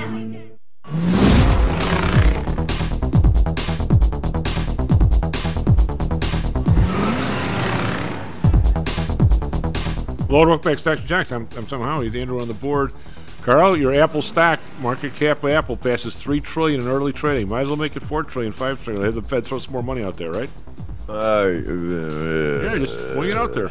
SP futures up 26 now. Nasdaq futures up 130 as the as the, the run up continues and the last day of the year here. Uh, no no no signs of any sort of a sell off or anything. It's just Um, you know, you got it's hard to keep people long enough. It really is. Uh, over in Europe, we've got the DAX up 179, 1.1 percent. FTSE up 55.7 percent. CAC around up 82. That's 1.1. So we're celebrating the first half. Over uh, Nikkei, not so much. Down 45 points. Let's call that flat. They've had a big run up this year, though, too. Hang Seng down 17 again. Pretty flat for those guys. 18,916. And we've got the Shanghai up 19. It's 0.6 percent. Uh, yesterday, we had the Dow was up 269, the S&P up 19, Nasdaq was up 42 cents. A little pause in the Nasdaq, but they're catching up today. They can't be left behind. Uh, bonds, they were up. Up the 10-year was up earlier, not anymore. 3.85. It was actually up three basis points. Now it's sunk back. Same thing with the Bund, unchanged at 2.42. Japan up two basis points at 0.40. We've got oil. All the people that said oil is going to go to 100 bucks, eh, 69.90 on oil, up four cents. Brent up 13 cents, 74.47. Natural gas down 4 cents, 265. RBOB down a penny, 259. Gold uh, down 4 bucks, 19.13. Again, nobody wants any gold. Silver down 18 cents at the low end of the range here at 22.61. Low end of what we have had is the range. Don't don't mean that it has to be the range. It can go lower. A copper up a penny, 369. We've got uh, Bitcoin up 509. It's over 31,000 now, 31,044. And we've got uh, the U.S. dollar. Um, actually, now it's down against both. It's down against the euro. The euro's up to 109, 1089, and we've got the British pound, which has been the strongest. They're the ones that keep raising the rates more at 1.27. Andrew, what do you got for us? Traffic, weather, sports. All right, it is 7:38 here in Chicago on June 30th. Uh, starting off with some sports. Yesterday, the Cubs lost to the Phillies, 30 to one. Uh, the White Sox won over the Angels, 9 to seven, and the Diamondbacks lost to the Rays, 6 to one. Over to some Chicago weather. It's currently uh, 74 degrees. It looks like the little smoke uh, icon here has gone away, and it's we're back to uh, normal weather for the first time in like three days. Uh, we're at partly sunny skies right now. We have 88 degrees. Uh, that's going to be our high, and it's going to hit around 3 p.m. Over in Phoenix, uh, they're currently at 78 degrees. They do have an excessive heat warning, so they're going to have a high of 107 today, and it's going to be going pretty late. Looks like we're still going to have highs of 101 around 9 p.m. Uh, finally, for Chicago traffic, uh, it looks like things have cleared up uh, a lot, lot better from our first hour. Uh, looks like the accident uh, connecting the uh, Dan Ryan has cleared. however, one has appeared on the Stevenson, that's the inbound Stevenson right near Cicero Avenue, is causing a little bit of delays out there. Otherwise, look out for that Kennedy construction. Still a little bit of delays coming in on the Dan Ryan. Uh, things are a lot better than our first hour. So that's all I got. So if we were driving in now, we wouldn't have to get off the expressway and get 12, 12, red lights.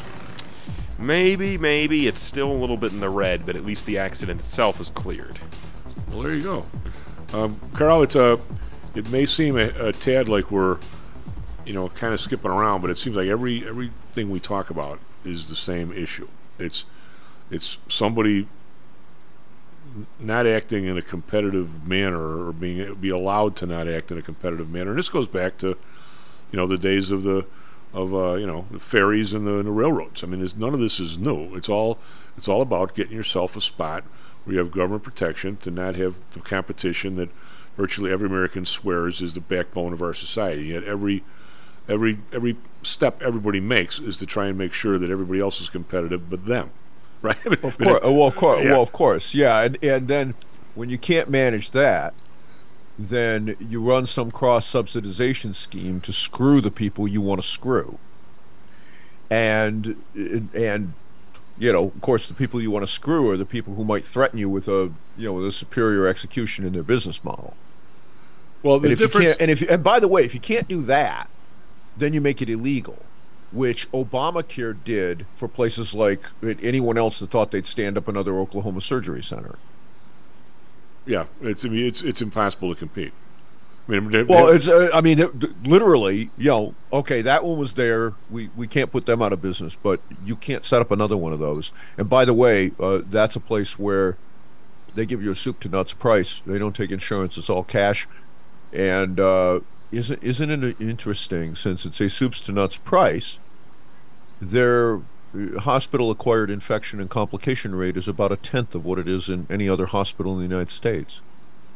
Well, the whole the whole concept that a, that a Well, well, business. well, that's be, that's Yeah. because they have to eat it, Chief. Well, that's what I'm saying. The whole concept of a business that if they if if they aim for a vein and they miss and hit something next to it, and you're two more days in the hospital, you have to pay for the two days. No, no other business gets to do that. If your mechanic screws up on your brakes, he's got to fix them and not charge you a second time, right? I mean, it's I mean, it's it's it's bizarre world. But you know what I've noticed, and, and um, maybe you can sort of help me with this. I, is you know doing the show and, and since I've been you know and, when I was 20 years in the OEX pit you only really cared about the stuff that affected the market and, and that affected the OEX and really you could sort of depend on if everything everybody's buying you really didn't care what the good news was. You didn't even it didn't matter to you. You just knew there was good news there right? Because everybody was buying everybody's selling or doing something. Right. but now it seems like this ability I mean what we're doing here with the economy favoring people and, and with the all with the with the taxes and with the with the market. I mean, the market to me, I mean, I love the fact that it's going up, and my my people have had a really nice last several weeks, and you know, everybody's you know, everybody's, everybody's not totally happy because some stocks aren't up, and of course you're gonna get the question, how come I'm in that one when it's not up? Okay, well, fine, uh, you know, uh, but it seems to me that the amount of organ, I'll, I'll, I'll call I'll call it the big lie. I mean, it's exactly what Hitler tried to do. Did, he, these people are they are they perfectionists at it? I just I mean I look at these numbers. I'm just a regular schmuck here talking to smart people on the show. The the incredible difference between the numbers that they put out for people. I mean, I think what you're what you're seeing, Karl, you're seeing all this crazy stuff, uh, and you say, well, God, why are people putting up with it? Why are people putting up with it? Uh, why aren't they demonstrating? Why aren't they doing something? Why aren't they writing letters before they do something else? I think it's, as they used to say in the trading floor, it's like you can't take a drink from a fire hydrant. The stuff's coming at you so fast, you almost can't stop and say, "Wait a minute," on this particular item before the next one hits you. There's there's some, some something weird going down. I mean, I look at this. You know, the CPI is coming out this week, and, and all it's going to do is piss me off even more. But Well, we- yeah, we just Yeah. got the PCE numbers. but and, and what do they show? I mean, it's it's. I, I, Well, so so the core PCE core four six versus four seven last month. Um, by the way, um, that's okay. So from January through May, this is May's number, of course. All right, you know, one month in arrears. Four seven four seven four six four seven four six. Does that look like inflation is coming down to you? no, but it also is nowhere near what the inflation is. Well, that's right, but but uh, this is core. This is ex food and energy. Okay, but does that does that tell you something about things being sticky? Because it's supposed to be 2.0 or a little less, right? Well, I mean, I, I don't think that even Well, according they to can, Jerome Powell. Right. Okay. But I guess I'm looking here. I shouldn't have done this, but I, I just dragged myself up. I did something Nancy was on on Monday. I don't know if you listen once in a while because she was talking about, and, and uh, Audrey has these people who were buying this house and and whatever, blah blah blah, and uh, they had tried to buy the house a few years ago, and the the cost of the house was uh, at that time was five twenty, and, and they didn't buy it. Okay, but now um, you know, the prices in that area have not gone crazy, but they sure as hell haven't gone down. So now the price, it's three years later, maybe four years later, the price is five sixty. All right. So I did, you know, Nancy gave me the numbers. She said at that time, it was three and a half years ago, they were probably paying three percent, and now they're paying Yeah, now six six and a and half or half. seven. So I went I went through the math, and their mortgage payment back then would have been seventeen fifty, and now it's like thirty six hundred. And Right. now, but now the the taxes have gone up reasonably dramatically. The cost of home insurance, in case you've checked, is gone to the moon because every roof is like sixty grand now in some of these places. Oh, oh, no kidding. Yeah, I just so- had to renew mine. So the uh, I'm going to say uh, your water bill's up, your gas bill's up. So I'm looking here at the CPI number, and they've got. I'm, I'm going to say conservatively, without being a knucklehead, because I haven't gone through every single one of these. I'm going to say in the three and a half years, the cost of these it happens to be two ladies owning this home is going to be two and a half times what it was three years ago. Now, if they had the mortgage back then, now I guess it hasn't gone up so much for them, but you can't keep looking at that because someday, somewhere, somebody's going to have to move. And, Right. I, and I'm going to say that the owner's equivalent owner's equivalent rent of primary residence in the last year is up eight percent. So I'm going to say if you wrap this back three years, At most, they've got it up 20 to 25 percent. In the same three years that I've got it up two and a half times. Someplace, I am stunned. Hitler would be would he'd be so happy. He'd he'd think he was a genius. Our guys are so much better at this than he ever was, or, or is our is our population just dumber, or they don't care, or they're busy, or I don't think they're dumber. I think they do care. Are they just too busy? Is there no is there no way to say, hey bleep, give me the right number, will you? I mean, I, I, I, you know, I honestly don't know, Chief. All I know is that this is there, there is so much BS that flies around with stuff like this. It just it boggles the mind. And it, it- you know, I, I've I've written columns on this. I've talked about the you know the craziest. There was a there was just a an article out, um, not mine, but you know I've I've been warning people about the whole Airbnb and you know vacation cabin thing here, um, and actually uh, we made a little bit of a stink with the county commission about it because, of course, they were you know budgeting based upon what was going on during the pandemic. We were open, nobody else was. Guess what? You get a lot of business, right? That the other guys don't have. Okay. Well, I said you cannot count on this. You cannot plan for this because you know Asheville. Um, you have to show a jab card in order to go inside and eat and you know drink a beer.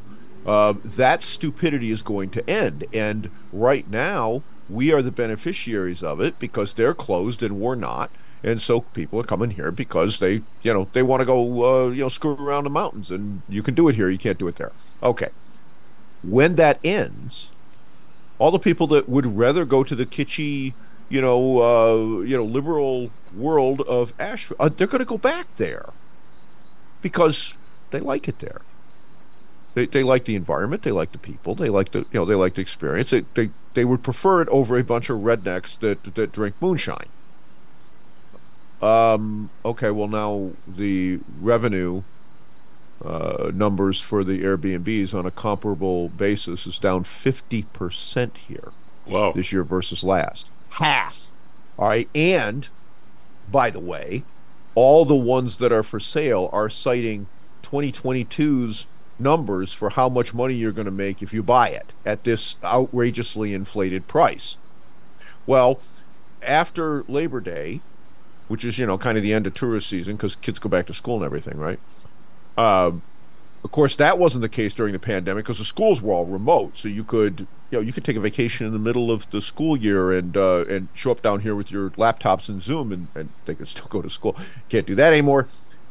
Um, after you can't cite the 2022 numbers anymore without getting, you know, getting sued for fraud. Uh, what do you think is going to happen to the price? Well, it should go down, but will it? Uh, by by by more than a little, eh? Like half. Okay, but how how are the how are the home prices up here? How is this house we're talking about five sixty and not four sixty? It's well, not. gee, uh, you know, when financing, I this is what you had also that drove a lot of this was you had a bunch of people 1031ing stuff to exchange out of places that were completely locked down. They had rental property that they were not making any money on because the governor had locked the place down. Yep. Right? So they or even worse, they had tenants that were doing the you know the CDC we don't got to pay rent thing. All right, and they were getting you know screwed seven ways from Sunday on that deal because they still had to pay the property taxes, everything else. So it, we had a bunch of people that 1031 into this area as a result of that. Well, guess what? That's all gone now too. All right. So all of these things, the confluence of this stuff, people don't think this is going to be a big deal. That this is oh, there's not going to be any crash. There's going to be. I, I'm like, oh, what are you guys smoking? We, we, that stuff's not legal. Not But- but even can- in Illinois. can- well, that's that's the question I get constantly, and if I ever was on national TV, I'd, I'd come off like an idiot because there's gonna they're gonna say, "God, you've been saying this for four years that this stuff is a problem. It obviously isn't a problem. We go up every day." You know. Well, uh, we'll we'll see. Okay, how but I'm saying goes. there's only so I'm stunned that is I'm really stunned on these. I mean, if you talk to Audrey, who's obviously really good in her business, it's be, it's somehow because the level. This, this is such an amazing phenomenon. At least right here, Karl. I'll, I'll explain it to you uh, because maybe it's not by you. It's such an amazing phenomenon that you've you've locked in seventy or eighty percent of people that have refinanced in the last five years. They can't they can't move. They can't go anywhere. They can't go right. anywhere. They can't get divorced. You have to live with somebody you don't like because God help you if you get another mortgage at twice the rate. Right. They can't move. So what you're left with is this very narrow market of of people who are selling a home to go to a bigger home. You still have some movement in the in the quote starter homes because you do have double double income households with maybe a, a loan from the one of the parents. They still Yeah. can grab the place at 300. So the person who's selling it at 300 might have paid God knows what for it 10 years ago, and all of a sudden it's a cash deal. So they're going to the next place and they're- buying a place for 400 and they're getting a hundred thousand dollar mortgage, or maybe they have the other hundred thousand in the bank, and they're paying. So th- there's been this amazing phenomenon that I would never have predicted for the last year to 18 months, maybe maybe pushing two years now, more, more like 18 months to two years. That that has that has a finite life to it. I think at some point, the other 80 percent of the people either are going to change jobs or do something. Somebody has to move, unless we just lock. Right. And it- but but right now, it, it's stunning to me how it hasn't. It hasn't. Uh, um, and, and nobody nobody will sell their place thinking it's too high to go rent because the rents are to the moon. Right. Um, so there's some some sort of a economic trap here that, I, that if you wrote a paper on it would would be uh, probably unique to the area. It's probably unique to the times. It's something, but it's not unique. It's not unique to the area, Chief. It's everywhere, and and because of exactly what you pointed out, okay, and that Audrey has brought up, and that is that you have you have all these people that refied as the rates were coming down, people who were carrying paper on their on their primary residence, virtually all of them during the pandemic, if if they had as long as they didn't you know they weren't three years from paying it off or something like that, but if you were reasonably new with your and you didn't care as a result about resetting the amortization schedule. Uh, uh, you know you're you're sitting on a three you know you're on a three percent piece of paper right? I Yeah. mean that's what you're that's what you're doing. Okay. You're not going to sell because you can't take it with you. So your new one would be a six and a half or even today now maybe even a seven But if you were right, there long enough and you ri- refinance down to three, you're sitting on three percent. You know, by the way, you're probably looking at a forty percent profit or more. Right. Well, well, and and yeah, and maybe enough that you get into trouble with the with having to pay taxes on the gains too, even if you're married, right? Yep. So I mean, you know, depending on exactly when you bought it and what you got, maybe that you know, maybe you're in, maybe you got a tax problem if you sell as well. Well, you can always trade. to- You can always trade up. Once you're trading, you don't pay taxes, right? Well, no, I understand that. I'm just saying that you know, I mean, you can always do an exchange. It, there's, but the thing is, is that where this breaks. Right now, the market is basically locked. I mean, I'm looking at the, you know, I'm looking at the stuff that's here. I see all these these things, you know, price reduction, all these huge numbers. If you look at just the top line, you know, how many places have a price reduction? Um, and then you go drill into it, and they they drop the price nine dollars, so it would show up in the realtors list of things that have a price Yeah. reduction, right? I mean, the gaming is ridiculous, and so I'm like, okay, you know, and I'm not in the industry. I, you know, I just look at this, but I look here, I look in other areas, places where I used to live, and I know the market. I, you know, I knew the, the you know, the the corner, the northeast corner of Illinois reasonably well. I knew I knew the Florida Panhandle really well because I lived there for 20 years, and now here. And what's going to break it is when you get the inevitable recession, which I think we're we're entering into now. I'm sorry, there's uh, you, you know this is the the business side on the PPI services data is telling you that there is a serious problem coming, and I see a lot of softness in the in the touristy areas, including here. Uh, this and, and then you know, and then you have the revenue collapses that are going to come with this.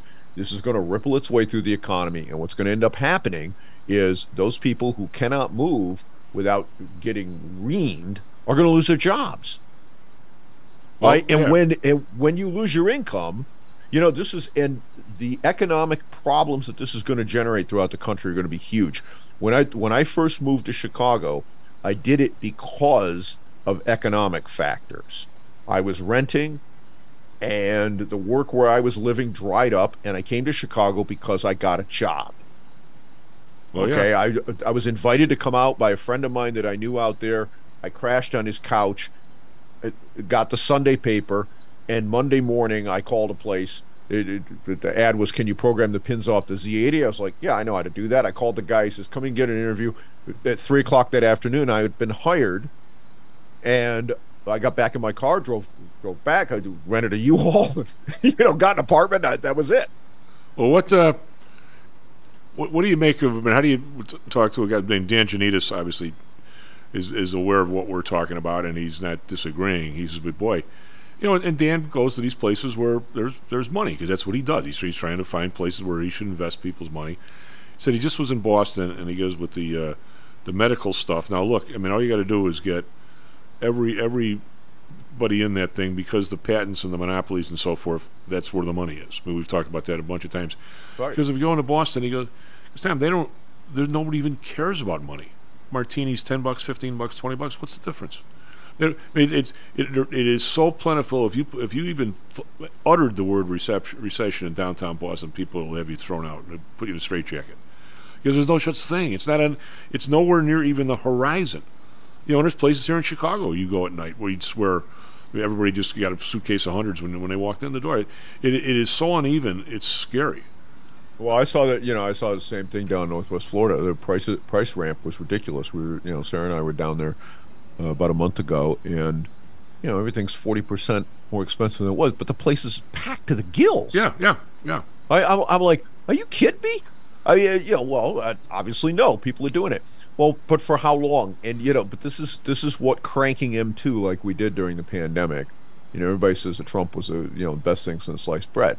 Well, yeah, he paid everyone six hundred bucks a week to sit at home and smoke bong hits. Well, he also gave, I mean, the the idea of what's happening in these airlines, where they gave oh, these Oh, yeah. people unconscionable amounts of money to keep people on salary, and they didn't do it. There, there was no there was no spanking there. They didn't do it. No, they, the- they made, the- they the people fraud- retire. The fraud is, is dramatic, and uh, and, and and it's all through.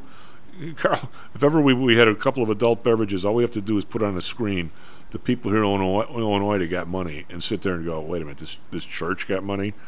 Uh, Chief- half Chief, a million dollars. you know, I- I, yeah, can't. but you know, but the the weird part is, if you look at the amount of money, and this is the part that you gotta, you know, well, before guys like us, I'll, I'll use the term little guys like us, bitch at this kind of stuff. You took you look at all the money that was given out on the PPP stuff, and all the money that was sent home to people's checks. I think that was only a quarter of all the dough that was apportioned. Now, a lot of some of the other stuff has not been spent yet, and maybe never will. But the fact is, the amount, the fact that they gave us, the little guys, something, they must have really given the other guys a lot. Because I mean, I, I mean, United Airlines, what would they, what did they give them? Two, three billion dollar. I mean, it was some incredible amount of dough. I mean, uh, uh, there have been a couple of papers that have been published that have been able to trace hundreds of billions of fraud in these programs. Okay, now that's that's just what they were able to trace. But they're not going to drag. I, I keep looking at United because the, the idea is you're supposed to. They're to. not gonna drag them back. Yeah, they're not going to No, drag them back. gonna They're not going to drag them out by the scruff of their neck. There's not going to be any handcuffs. There's going to be nothing. So why do- why does anybody in this country, unless you're a, a low level schmo, that actually the, the, the law enforcement might find you, why do, why would you pay attention to any of these laws? Harvard's not going to do anything with this decision yesterday. They're not going to change anything. They're going to get worse. They're going to prove everybody they're Harvard. No, they're gonna they're gonna change what. Uh, yeah, they'll change it. All right, they'll make you write an essay that says it, that uh, you grew up in a neighborhood where there was racism, Yeah. and therefore you're entitled to be admitted. Yeah, be That's something. uh, because. And, and by the way, what was the deal with Roberts taking authorship of that instead? Instead, but because I'll tell you what, he didn't have to. He didn't have to vote, and he didn't have to do that. Okay, if he hadn't, do you know who would have written the controlling opinion? You want to you want to read some actual jurisprudence on this case? Read Clarence Thomas's concurrence. All right, if I'm, you- I'm kind of I'm kind of I'm kind of over that guy. well, I'll tell you what, he was on fire with this because he went back and he cited all the stuff all the way back to Reconstruction and the 14th Amendment. And he cited chapter and verse and and went directly after some of the other justices on the bench for their willful refusal to actually pay attention to the to, to the real no BS binding Why do you, why do you say court. Roberts didn't have to vote? They shouldn't have voted. Um, so the way the Supreme Court works is that the senior justice has the right it, in the in the event of a decision has the right to write the controlling opinion. Okay, the primary one that everyone reads. You mean his, his clerk his clerks do? Well, yeah, but it's but it's that person's work. Okay. Okay. Um, other people write concurring opinions or you know or dissents if they vote the other way or whatever have you. All right, but had had Roberts not been the person who did this, Thomas being the senior the next senior person on the decision who voted for that decision would have been the one with the right to So the chief justice is a senior, even though he's not senior. the chief justice always is the senior. Okay. Okay, so if he if he votes in in the majority, uh, he has the right to. I mean, of course, he can waive it and let somebody else do it, but he has the right to write the controlling opinion. And he stuck right at the end a a couple of paragraphs that basically said, "Oh, but you can dis- you can racially discriminate as long as the person writes this flowing, glowing thing about how." They, they were they had such a terrible childhood because there was racism in their community. Well, I, I'm, I mean, he literally gave them the ability to still do it again, and, and that didn't have to be there. Okay, it was it was absolute dicta that served no purpose whatsoever in delivering the opinion of the court. But he did it, and he stuck it in there on purpose. Well, I, I, I'm clearly in the camp that says at some point there's going to be some hardship and there's going to be some stuff that you need to let a, the, a few people should be able to gain. Now, it shouldn't be 40%, it shouldn't be 30 but it it should be colorblind. I mean, it, this Yeah. maybe maybe it's black this year, but maybe next year it's American Indian. Who the hell knows? Chief, right? Chief, you got five guys that were in a submersible that are now little pieces as a result of putting diversity in front of competence. And if you think that that can't come to your water and sewer system and your power feed into your house, you're wrong. It can, and if we don't cut this out, it Karl, will. there's there's no respect at all for knowledge or competence at this point. Well, I understand that, but you know what? The only the only reason that you have electric power and your toilet flushes is competence. Yeah, I I, I, get it. what was what was the and, song? and, and, and God and God is not going to protect us if we don't cut what was this that? out. What was that horrible movie where the, the little guy was on the back of the big guy and he was the only guy that knew how to keep the power plant going? It was, Yeah, one, of, it was one of those uh, Australia outback. Uh, who was the guy that was the uh, the original star where everybody's running around in their jeeps shooting each other with, trying to find gasoline? What the hell's the name of that? Oh, was that the Mad Max? Stuff? Mad Max. They had a Mad Max Yeah. thing. anyway, Karl, have a good weekend, buddy. Have a nice Fourth.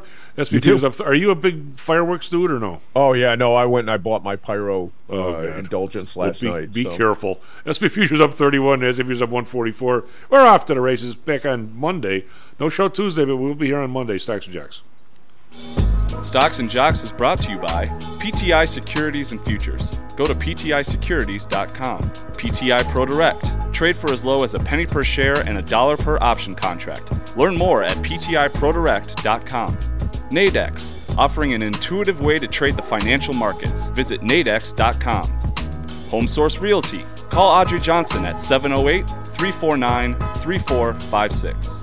Hamzei Analytics. Listen to Fari Hamzei every other Thursday and visit HamzeiAnalytics.com. ChiroMed. Back or neck pain? Schedule a complimentary consultation by calling 708 403 2727. DAX Research. Tune in for David Andelman's technical analysis on Mondays and Thursdays and call 1 800 821 4968.